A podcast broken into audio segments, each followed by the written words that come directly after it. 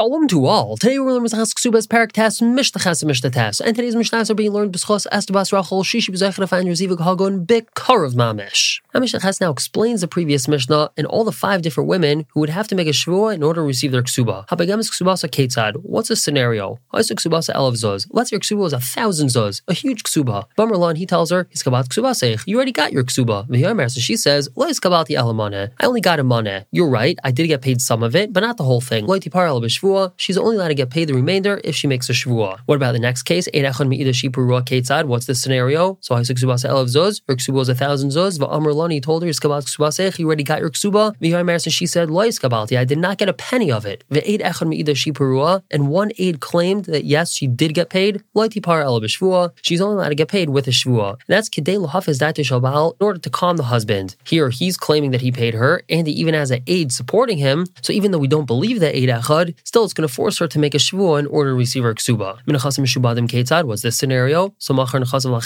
Let's say the husband sold his nechasim to other people, v'hina frasman al and she's collecting from those buyers, which she's allowed to do because all the husband's nechasim are really meshuba to the ksuba, like bar al She's only allowed to get paid with a shvua. Minachsei saimim ketzad. What's this scenario? Mace, the husband died, v'niach nechasim and he left his property to the saimim, v'hina frasman ha'yisaimim, and she's getting paid from them, like bar al She has to make a shvua. V'shalei b'fan of ketzad. What's this scenario? Let's say the husband divorced her and then he went overseas, and she's getting paid not in front of him. She went to Bezin to collect her ksuba while her husband's on vacation somewhere, and in Efras, El she's only allowed to get paid with a Shvua. Now, Reb Shimon, Reb Shimon says as follows, and he's actually commenting on Mishnah Dalid, where we had said if she was pointed to the storekeeper or the apotropis, the manager over her husband's affairs, he can have her take a Shvua anytime that he wants. So Reb Shimon's arguing, and he says,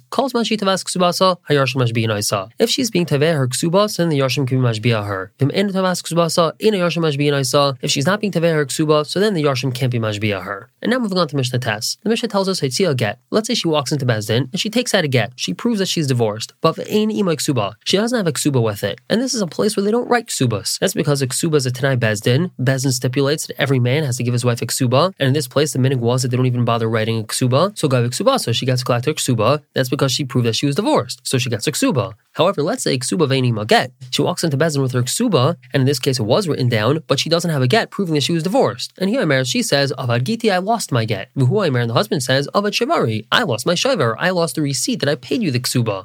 Furthermore, let's say a Baal Chayv, after Shemitah, takes out a Shtar Chayv, Ve'ini my prosbol. He doesn't have a prosbol with it. We know the Shemitah is Meshamet all loans. It cancels all loans, and unless a person has a prosbol, he's not allowed to collect a loan after Shemitah. And this guy walks into Bezin after Shemitah with a Shtar Chayv, but without a prosbol. So in both of these scenarios, paru, the woman and the Balchayv are not allowed to get paid because we have to suspect that they were paid already. However, Shimon Gamliel, Shimon Gamliel says, if this is from a time of danger and onwards, so then Isha a woman could collect her ksuba without a get, Ubalchayv Gav prosbol, and a Balchayv could collect his loan without a prosbol. Now, this time of Sakana is referring to where the Gaim were geyser, the Yidden are not allowed to do mitzvahs. So therefore, a woman, the moment she was divorced and received her get, she burned it up automatically because she didn't want to be caught with this Jewish bill of divorce. To have a ksuba is not a problem because that's just a legal document saying that she's owed X amount of money. It's only the get that's the problem. And therefore, if it's a of sakana and she walks into Bezdin with a ksuba and no get, we'll assume that she had a get and she just had to get rid of it. And it's the same thing with a Baal and a prosbol. If a Baal has a piece of paper saying that somebody owes him money, that's not a problem. The Goyim don't have an issue with that. It's just a regular loan document. But a prosbol is something Jewish, and that they do not allow a person to have. So therefore, even if it's after Shemitah, if a Baal walks into Bezdin with a piece of paper saying somebody owes him money, even though he doesn't have a prosbol, will allow him to collect. And on to another set of scenarios. Shnei getin ushtei ksubais, gavish take ksubais. Let's say a woman walks into Bezdin and she has two getin and two ksubais. She collects two ksubais. This is referring to a situation where Ruvain married Leah, and so he wrote her ksuba. Then afterwards he divorced her, and then he remarried her and wrote another ksuba for her, and then divorced her again. And everything is dated chronologically in perfectly fine order. And she walks into Bezdin with these two ksubas and these two getin, so she gets collect. However, she walks into Bezdin and she has shtei ksubas get echad, two ksubas and only one get, ay ksuba shnei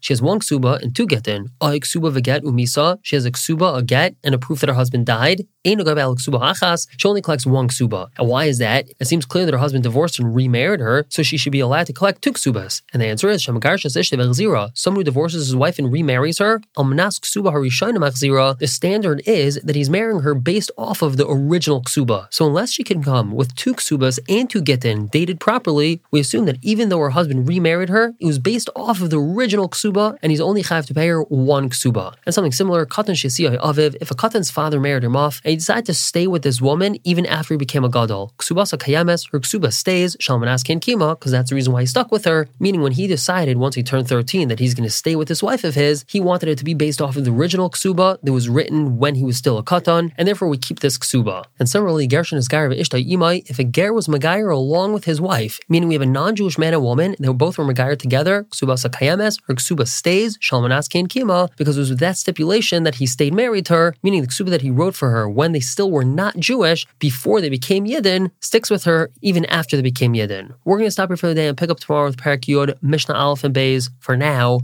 everyone should have a wonderful day.